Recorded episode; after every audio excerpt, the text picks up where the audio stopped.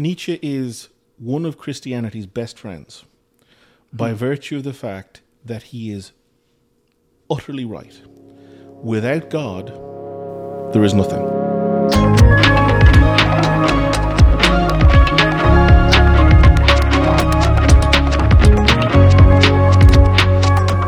Hey, everybody, and welcome to the Deep Dive, uh, a podcast where we engage in theological conversations to help you grow deeper in your faith.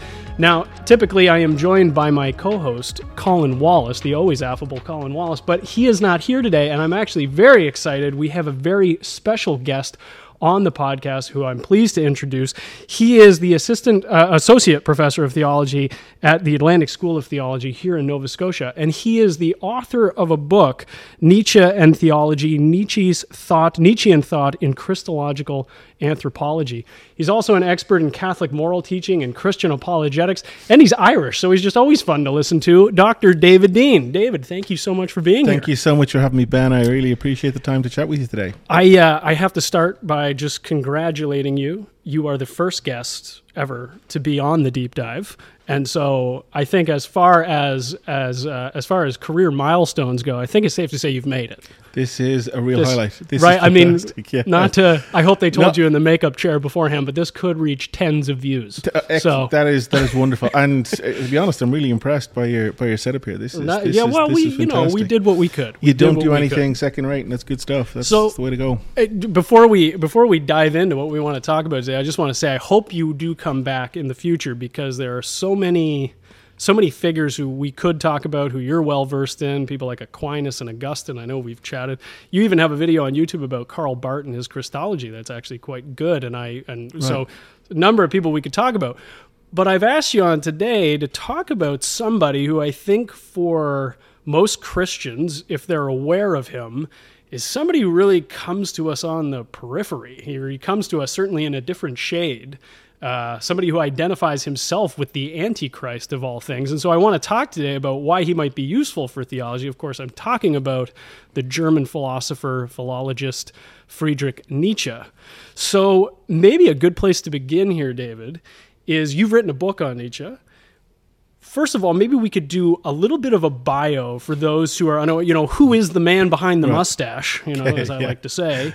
Yeah. And what a mustache. Uh, but maybe a little bit of a bio, and then just tell us what drew you to him as somebody uh, to engage with with Christian theology. Right. Great, great. Thanks, thanks, Ben. Yeah, um, Friedrich Nietzsche was born in Rocken in Saxony in 1844. He was the son of a Lutheran pastor who died when Nietzsche was quite young, and Nietzsche was raised by his um, mother, aunt, and grandmother. Um, as a small boy, this is probably too much detail. I don't, I don't, I won't go, you know, year by year through his bio, but basically, as a, he was a precocious um, young boy whose um, gifts were in the area of, of of religion. That was the only subject in school he really excelled in, and um, he lost his faith as a as a student when he was training to be to be a pastor and um, went in the completely other direction.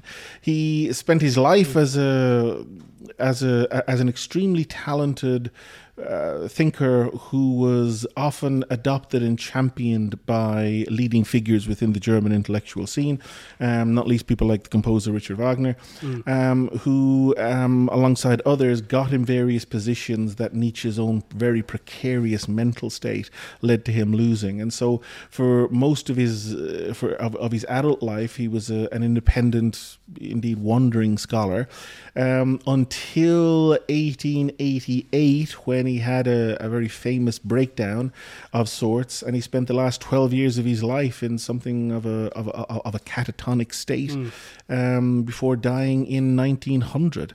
Um, his significant works are written um, mainly in, in, in aphorisms, in, in, in short, punchy critiques, and that makes him readable. It makes reading him quite entertaining, and um, and, and in German, he is, his writing is really quite spectacular, and he has had a massive influence by virtue of the fact that he is that he is, fr- from my perspective, the greatest deconstructive thinker in ah. in human history.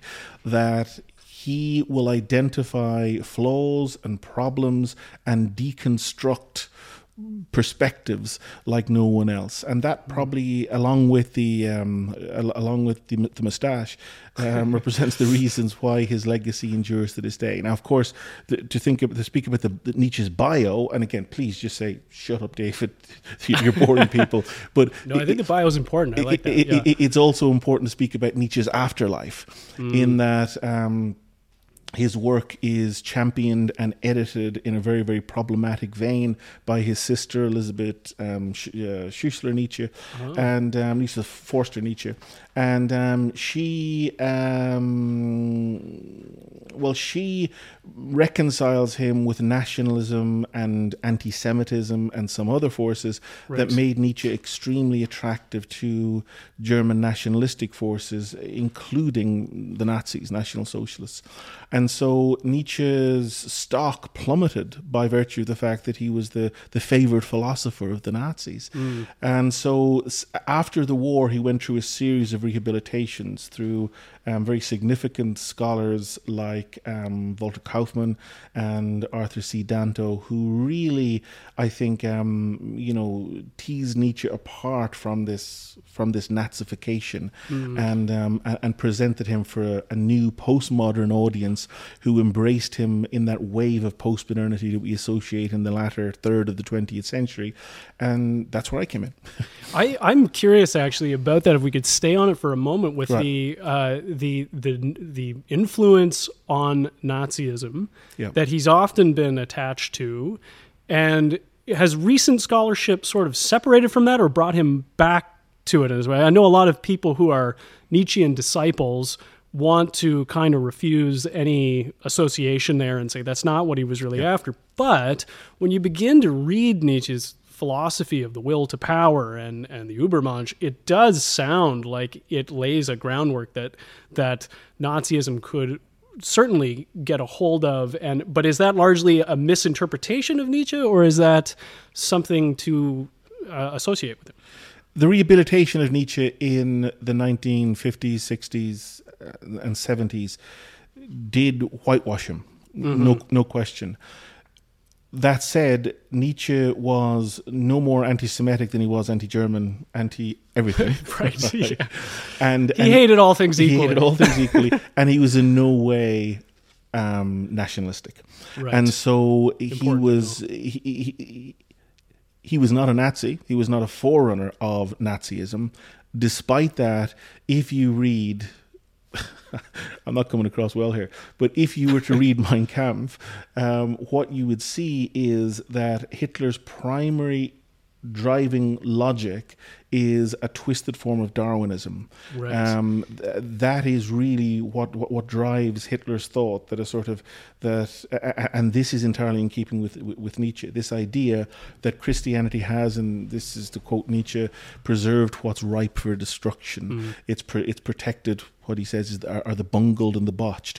It's a slave revolt, the revolt of the weak over and against the strong, and fascism, both in its in its in its ancient forms and in its modern forms with um, with, with Italian fascism and and, and and and German fascism with Hitler, it looks to reassert the the the rights of the strong to be strong. Nietzsche famously says that an eagle is no more, or sorry, that the strong are no more culpable in dominating the weak than an eagle is in swooping down upon its prey.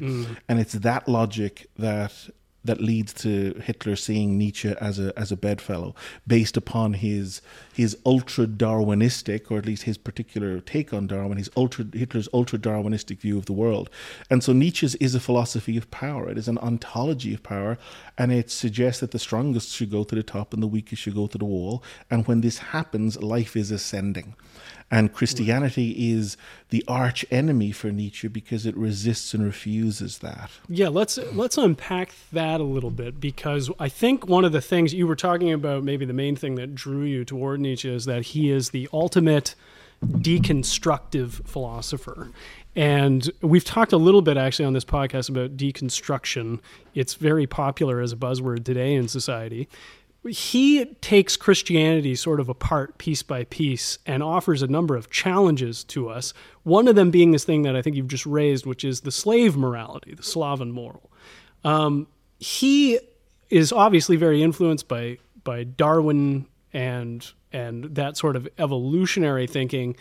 Uh, but how how does the slave morality really uh, how does that work? He he seems to think that Christianity undermines our natural base instincts. Yes. Is that is that sort of correct? I mean, what what is he doing with the slave morality as a ultimate critique against Christians? Nietzsche has this basic, if you like, pagan perspective that mm.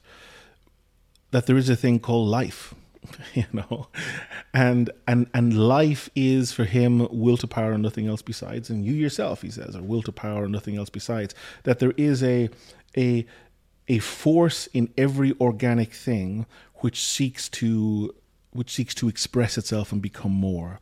And so he he had heard of Darwin and he had read a little bit of Darwin. His understanding of Darwin is is is, is slightly problematic, and he he offers critiques of Darwin.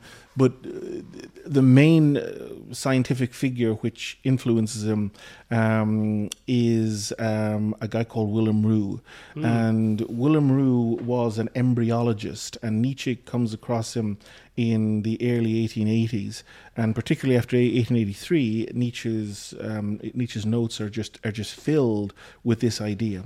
And what this idea is is for that that that that Roux, you know, this is long before the discovery of DNA, mm. but he he felt that that that there are just you know billions of cells in our body, and each cell wants to become more. It wants to engage, struggle, and and and uh, and, and, overcome alternative cells. And so the result is a human person whose hair color is determined by a struggle between brown-haired cells and black-haired cells. Mm. Um, a skin tone that's that's you know which, whichever cells become more and outpopulate the other cells win.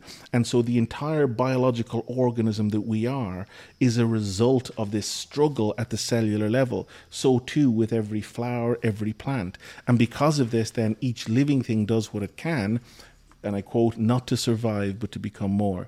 And um, he, for him, both Darwin and Schopenhauer believe that everything struggled to survive, but for Nietzsche, it's not. It's everything does what it can to become more. Mm. And then Christianity tries to put a stop to this. Uh-huh. The life is ascending when the strong, and so if you know, if you, I think of just natural science. You know, what would it, what would happen if in a natural scientific study, a herd decided, no, we need to preserve the least capable of passing on their DNA. Mm. We need to protect the lame. We need to protect the bandy-legged.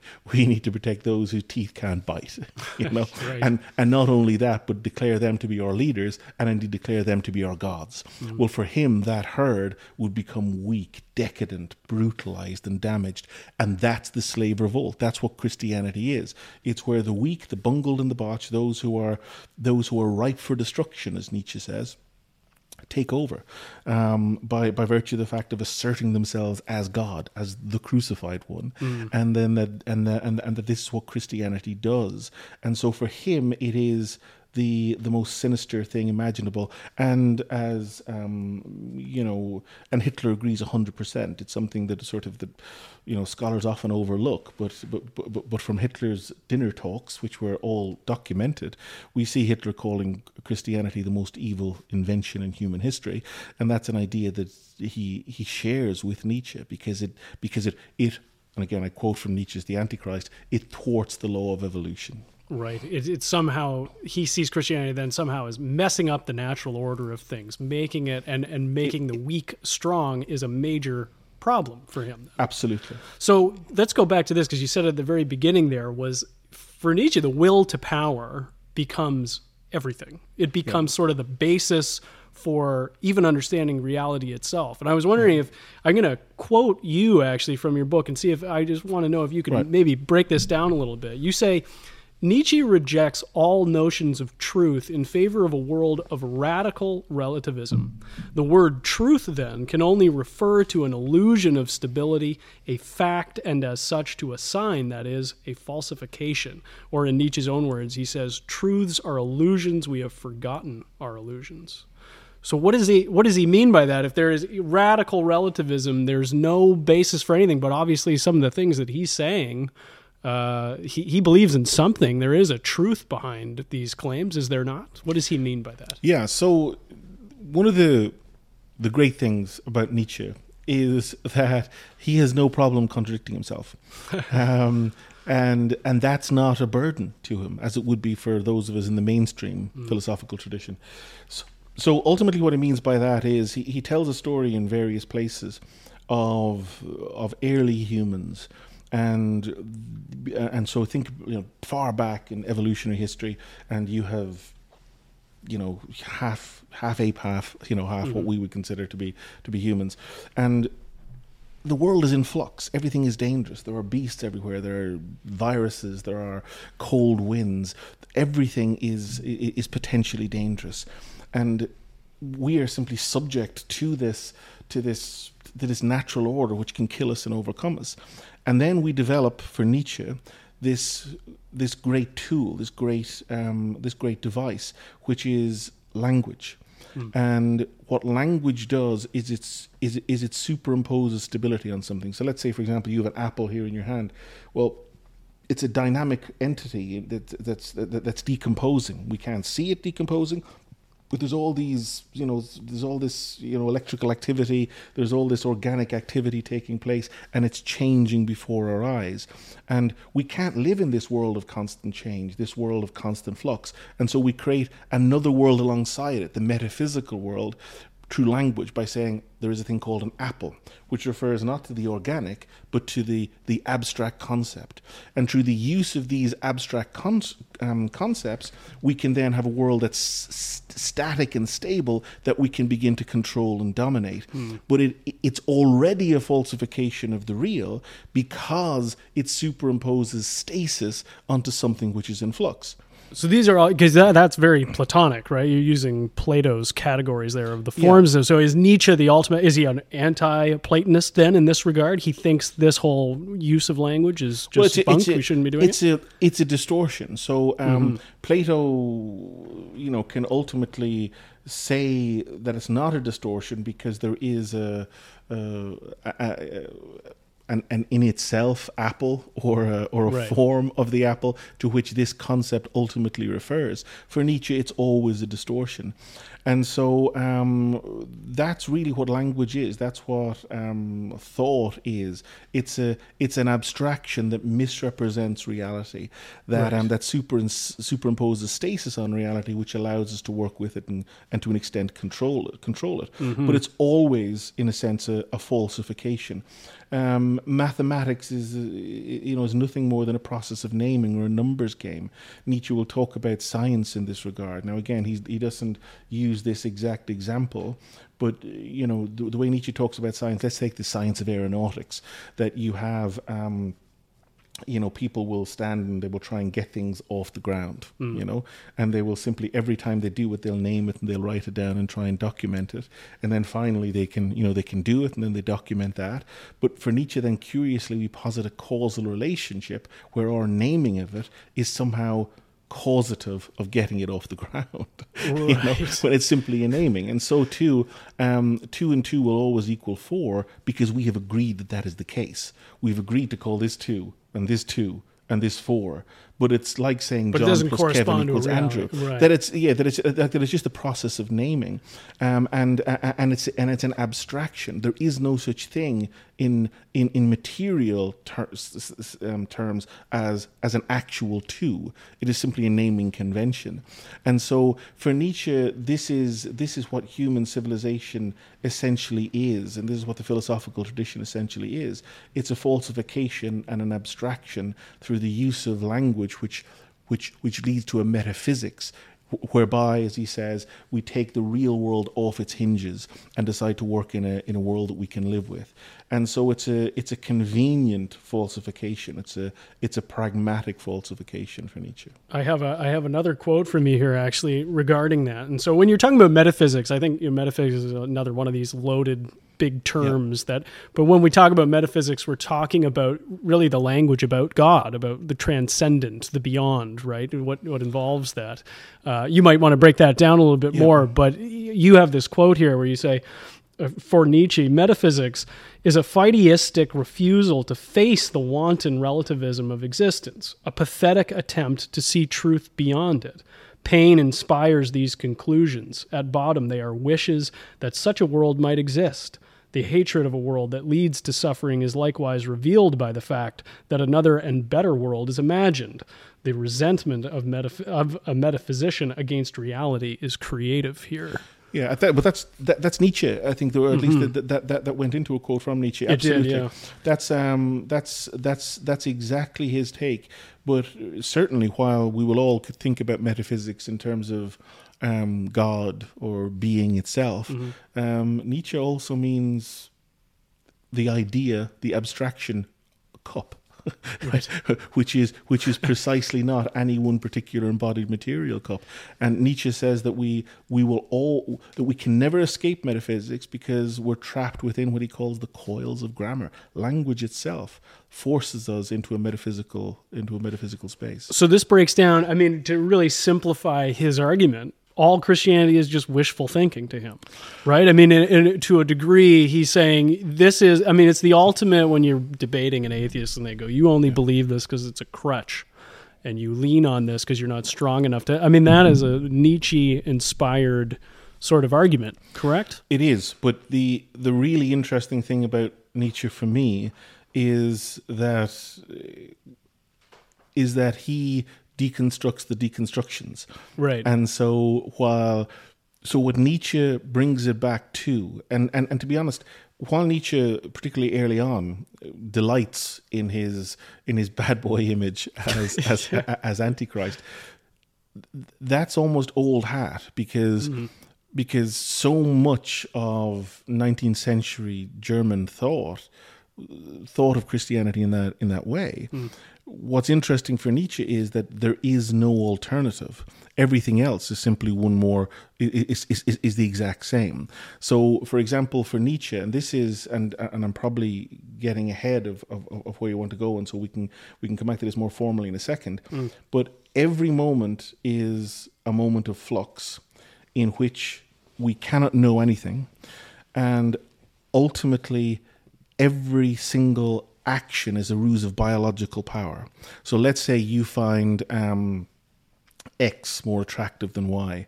Well, it's for you, it's simply biological desire, but ultimately for Nietzsche, it's a ruse of power that your body has been hardwired to f- to, find things attractive or appealing, which will enable you to ascend within your social order, and so therefore you will um, find, you know, so t- take for example Apple. You know, Apple worked alchemy in the in the nineties and beyond when it became associated with um, liberal, progressive, bourgeois, educated, right thinking worldview, and therefore everything Apple does after that is attractive to people because that's what people want to be. They they, they Right. don't want to be. Um, It's all power. uh, it's i- all power. Exactly, it's, all power, movement. and there is no, and this is crucial. There is no right and wrong, and so what we call justice, what we call is, is simply you know, is simply a ruse of power within any particular space. And so, right now, for example, um, Telus and Bell and Walmart and Amazon will march in gay pride parades. They didn't do it in the 80s. What's the difference? The difference is simple that these were Right. actions in the service of their as- ascent. The, uh, in, in, in 2022, they were not in the 80s and 90s. They don't know that, but that's but that's what's at stake. And so ultimately for Nietzsche, there is there is no right and wrong. That someone brutalizing or raping or dominating, that's It's it's all culturally conditioned. It's all that's no different from someone drinking a cup of tea or, or, or anything else. These are all simply ruses, ruses of power. And therefore, while your interlocutor in your in your example is saying, "Oh, Christianity is just you know is mm-hmm. just a you know a weakness. It's a crutch." Well, for Nietzsche, Every, it- everything is what it, what it requires is an Ubermensch to look at an a- act of pedophilia and an act of charity and say these are both just ruses of power. No good, no bad, no right, no wrong. This is just what, what life is. And that's why for Nietzsche it takes an Ubermensch to say yes to this. right. That the that the Ubermensch is is someone who can see life for what it is and say yes to it. Now, I so that's I mean that's very fascinating. I can see where I, we got to talk about I think the fundamental misstep that Nietzsche makes then, at least from a Christian perspective, where none of this this can't be correct. However, there is when you are explaining that and you talk about, you know, there's TD Bank and the Gay Pride Parade or something like that, and that's culturally conditioned. There does seem to be some truth to what he's saying here. There is obviously this sort of movement happening. But what is where does Nietzsche really go wrong? Where is his fundamental misstep as far as Christian theology is concerned? I mean, there is it that he simply doesn't posit a right and a wrong, that he has no basic ontology that that is anything other than the will to power. I mean, where does he step off? Nietzsche is one of Christianity's best friends by hmm. virtue of the fact that he is utterly right. Without God, there is nothing. Right. That's what Nietzsche knows. Nietzsche knows that that there, there are two possibilities. Either there is a good which is real, which is in itself outside of any human construction called good, or good is just a human construction. Right. So either the idea that pedophilia is not good is a human construction, no more right or wrong than the idea that Tim Hortons coffee is good, or there is a good in itself, aka God. Ah.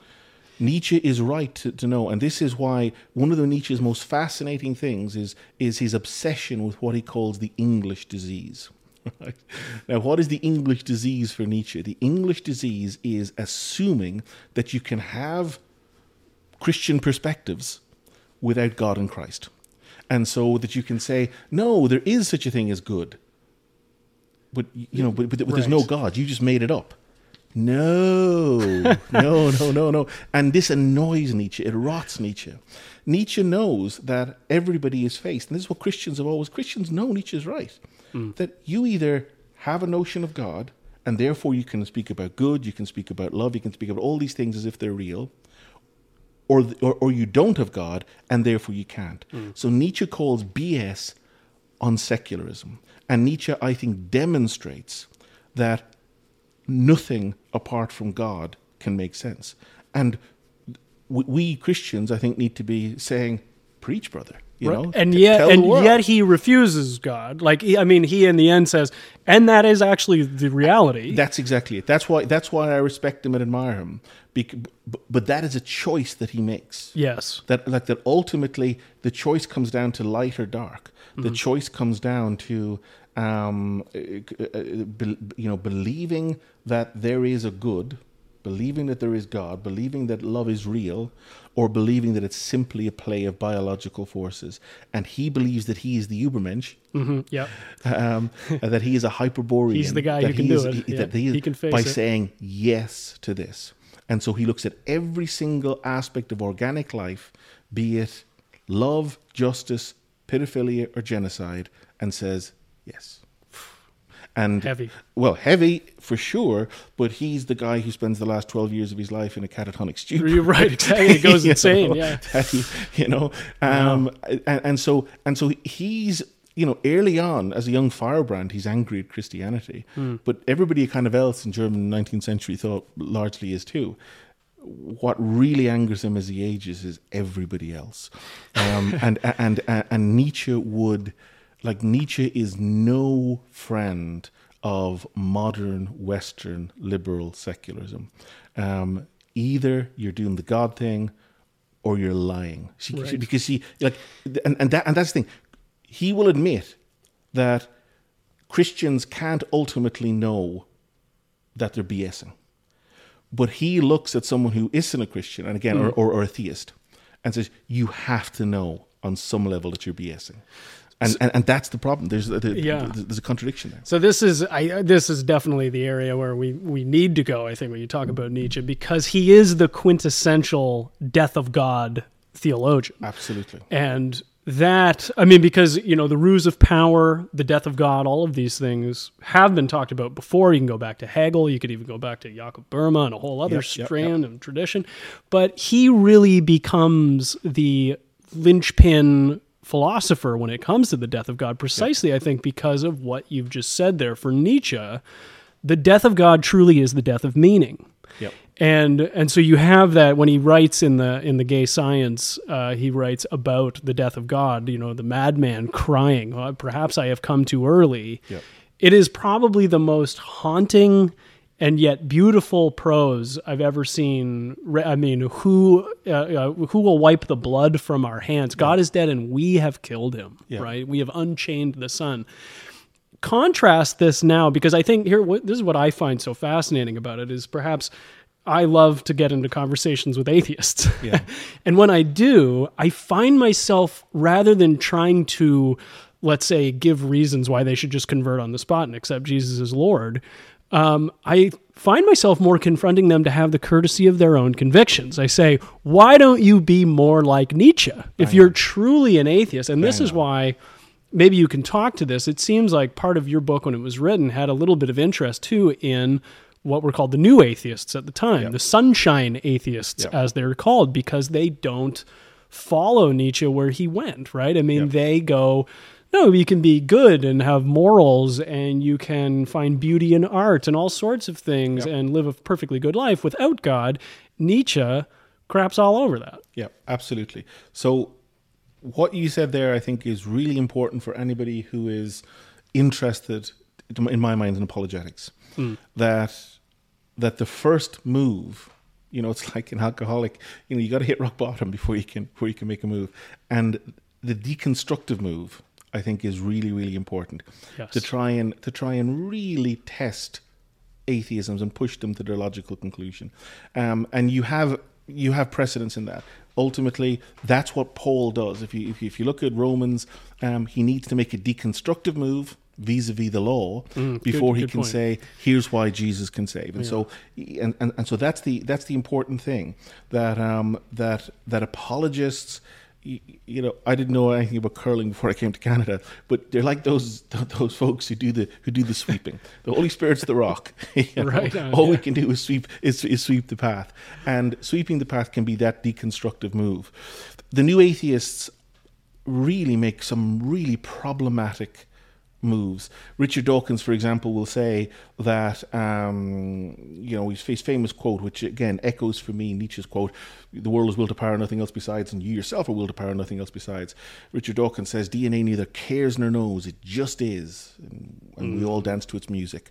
And his basic idea is that we are simply, in the same way that Nietzsche will say, we are constellations of wills to power. For Dawkins, we are constellations of DNA. We are constellations of genetic forces which have shaped this organism. And so everything we think, all our desire, is simply is simply the outworking of DNA. And this leads to an, a, a notion that the world is ultimately competition. And so let's take, for example, where Nietzsche and Dawkins would agree, and let's then migrate it into the ethical space, that Nietzsche and Dawkins would both agree that um, so uh, so lions when lions become head of the the pride or whatever they you know think of the lion king when they when they oust the previous the previous um, head lion one of the things they do is that they go around and find the, the you know the progeny of this of that lion and kill all the cubs. And it's a very very tragic sight when you when you have a David Attenborough narrating it when you see the lioness hiding the cubs in the long grass in vain as the lion comes around and kills them. And this seems to be a terrible, brutal, and barbaric thing. But Nietzsche and Richard Dawkins would both know that a sunflower growing, uh, you know, higher than other sunflowers, spreading out its petals and depriving the other sunflowers of, of, of, of sunlight, is doing the exact same thing. It's not only it's it, it's trying to kill genetically the you know the, Right. the like like the Yeah. descendants of its of of, of, of its fighters. Um, you know, so too our our strategy if we decided to try and you know kill off through violence other people and their and their and their access to passing on their DNA. We're doing things that are no different than that when we want to drive a certain car, live in a certain house, dress a certain way, look a certain way, think the right thoughts, speak the right you know the right words. That's that's what we're doing. Ultimately, what the universities do in in the 21st century, universities teach largely middle class people how to pass as righteous. Um, by you know here's the here's the phrases you can say here's the phrases you can't say here's the thoughts you should have here's the thoughts you don't have that you shouldn't have. It makes perfect sense for people to send children to universities so they can learn to be a righteous person as is understood in the 21st century and find mates and do all this you know? So so so like so the point here is that the that the ethical theories and that our desires are no different than these base physical plays. That's what reality is. But then Dawkins says, in a famous um, in, in, in 1976, in, when he when he wrote the Selfish Gene, he says, "But we humans alone have the power to resist and refuse our selfish genes." And that's this strange idea that we don't have to be enslaved. We can stand up against them and say, "But no, we want this." And that's a contradiction. Now, a contradiction is something that's tight and precise. This is a serious, significant charge against Dawkins because he has already said that every thought we have, every desire we have, is already a ruse of selfish genes. So, therefore, this decision to say no to it is a ruse of selfish genes. So, for example, what would that look like? Well, in Nazi Germany, that might look like, um, you know, my selfish genes are making me be friendly to Jewish people because that's what get a sense. But now I will say no, and I will become anti-Semitic because because that's what's right. But you think that's right because of your selfish genes. In 2022, it would be no, I'm going to be inclusive and diverse, and I'm going to be equitable. That too is a ruse of your selfish genes. No, I'm not going to compete. I'm going to I'm going to love and be inclusive.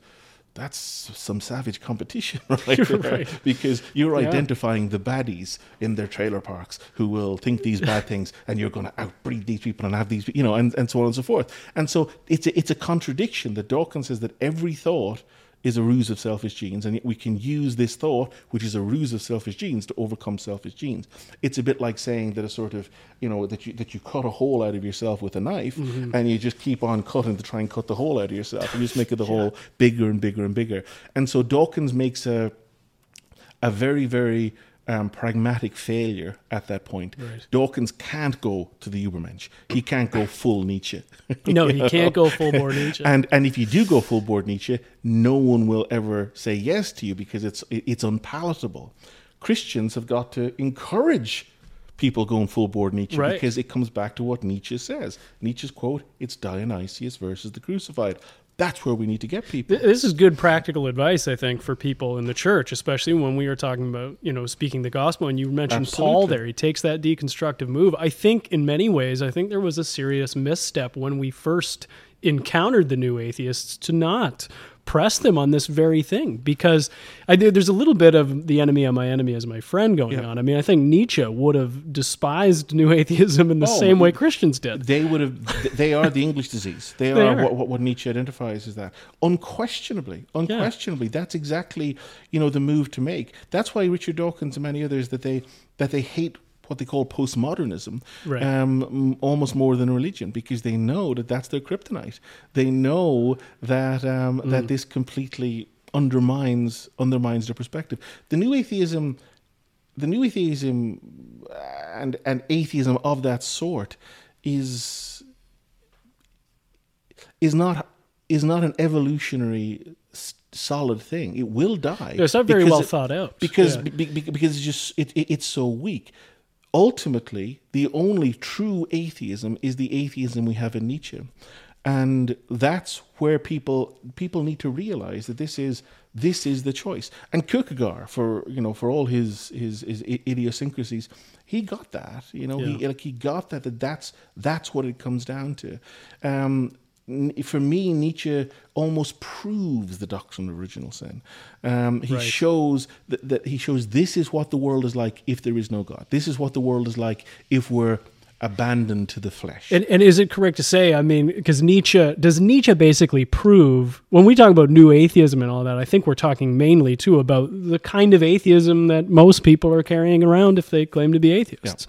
But it seems, does Nietzsche prove, though, that atheism truly only leads to nihilism? Yes, Right. Un- unquestionably. Uh, But but like it's it's it's almost oxymoronical that if there is no good outside of human construction, then all good is a human construction, and that good is going to look like Nazi is like like anti-Semitism in Nazi Germany. It'll look like rabid col- colonialist nationalism in Victorian England. It'll look like um, equity, diversity, inclusion, or whatever the you know the dominant ideology is today, and that these are e- either there is a good independent of that, or these are simply ruses of cultural power that are that are no better or worse than each other, and we've got to we've got to realize that.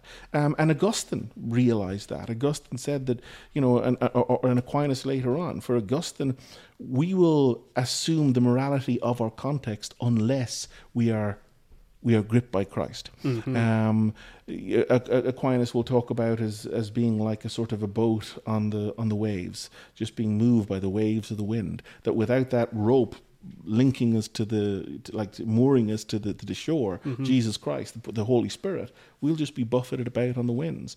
And so. Um, so Nietzsche is, I think, a, a friend, and there is no, and this is the this, this is one of the crises of our age, that the modern project, which believed there could be a good, there could be a reason, there could be a justice without God, is false, and more and more people on some levels are realizing it, and I'm okay with that.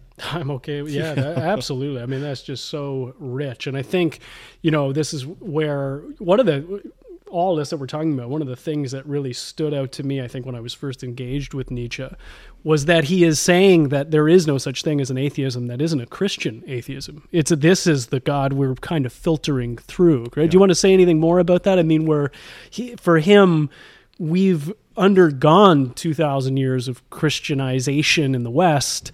The only way we walk out on the other side is if we go through Christianity, correct? I mean, there's this sort of sense in which his atheism is a Christian atheism.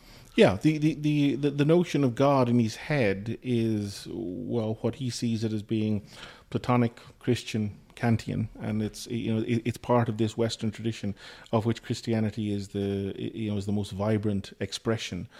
But he knows ultimately, you know, deep down what atheism will lead to, and he believes that it requires an Ubermensch to say yes to it.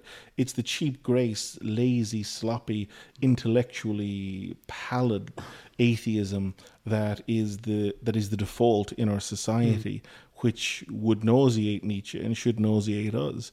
Um, you know, Christians, I think, have got to be more on the front foot in in offering deconstructions, as Saint Paul did, as the early church apologists did. They all make an apolo- a, a, a deconstructive move. Um, you know, Celsus is is is, is deconstructed. Yeah, right. um, you know, that's Early you know, h- figures h- are- how do we know? How do we know what Pelagius and others thought? Well, because people like Augustine, when you know debating Pelagius, detail them in order to deconstruct them. And you know before you can before you can before you can see so let's say for example you know one of the problems that we have today is we have the idea that our society can lead to the good without god. And this imagines that the person can do the good without god. Hmm. And this i think is palpably false that certainly when it is advantageous to oneself, one can do, you know, one can do what's considered to be charity. But ultimately, if we are doing it out of selfishness, then, then selfishness that, that is, you know, the desire to get ahead, the desire to be thought well of, the desire to feel good about oneself, that ultimately, when push comes to shove, that will shape how you how you respond to it. There's a dude you know, we've got these shelters, and um, and anybody who's worked with people in need w- will know this. And so, people, I'm sure, you know, Christians tend to work with people in need, and you know that that people in need are not if they're if they if they're struggling with addiction, if they're struggling with psychiatric issues, that they're often really hard work. That it's not Yep. easy. It's mm-hmm. not easy to love someone who is a narcissist, who is an egotist, who despises you, who's who, who, who's a physical and psychological threat to you. It requires the transformation that comes through the Holy Spirit. Mm-hmm. That that that ultimately, if this body, this body, was without the Holy Spirit entirely, it would be exactly as Nietzsche and Richard Dawkins described. Yeah, there would be yeah. nothing else, and I would simply be an agent and an instrument of power and mm. violence and, and, and, and the rest of it. But for Christians, the Holy Spirit can permeate this body and lead to a different kind of thing, life according to the Spirit. And this is, Paul says, the only hope. Paul has got to bring people to say, the law cannot save you. Nothing can save you except relationship with Jesus Christ, because when the Spirit of He who raised Christ Jesus from the dead dwells in your mo- im- im- mortal body, then you shall have eternal life.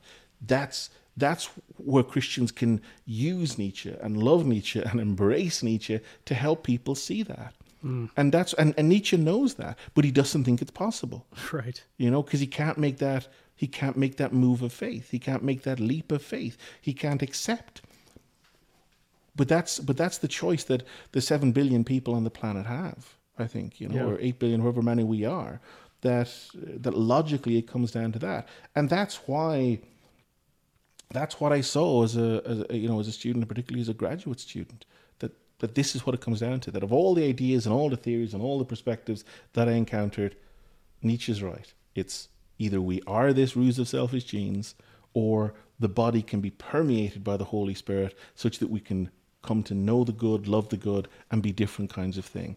Either you choose darkness or you choose light. Either you choose nihilism or you choose hope. That's that's ultimately what it comes down to. And logically, using nothing, using no faith or anything, logically we should be able to get people to see that. Amen. You know? Amen. I think that's just that's so rich, and I think you've you've managed to give us something really, um, really important to look at in terms of how how I think we as Christians, when when evangelizing, when spreading the gospel, really need to understand the culture that we're in and what people think in general before we uh, sort of approach them with an alternative, being able to tear it down. But you, I think, have demonstrated today just how uh, worth our time somebody like Nietzsche is, as obviously a genius mind, you know, uh, who was able to kind of pick out these things and show that really uh, we are kind of between just an alternative of it's either God or it is meaninglessness. And that strikes some of us as obvious and some not so much. So I think incredibly important. I'm so happy that you came on. Please do come back in I the would love to. future and we will would love to. chat some other church fathers or something like that. that. But but Would David, love that. Thanks thank so you much, so much. Appreciate it. Thank Yeah, you. Thank you. Cheers.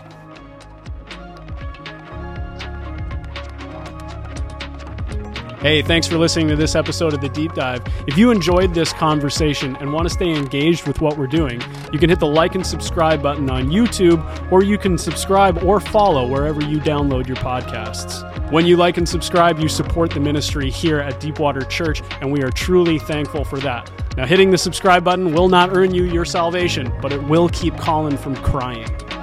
We'll see you next week on The Deep Dive.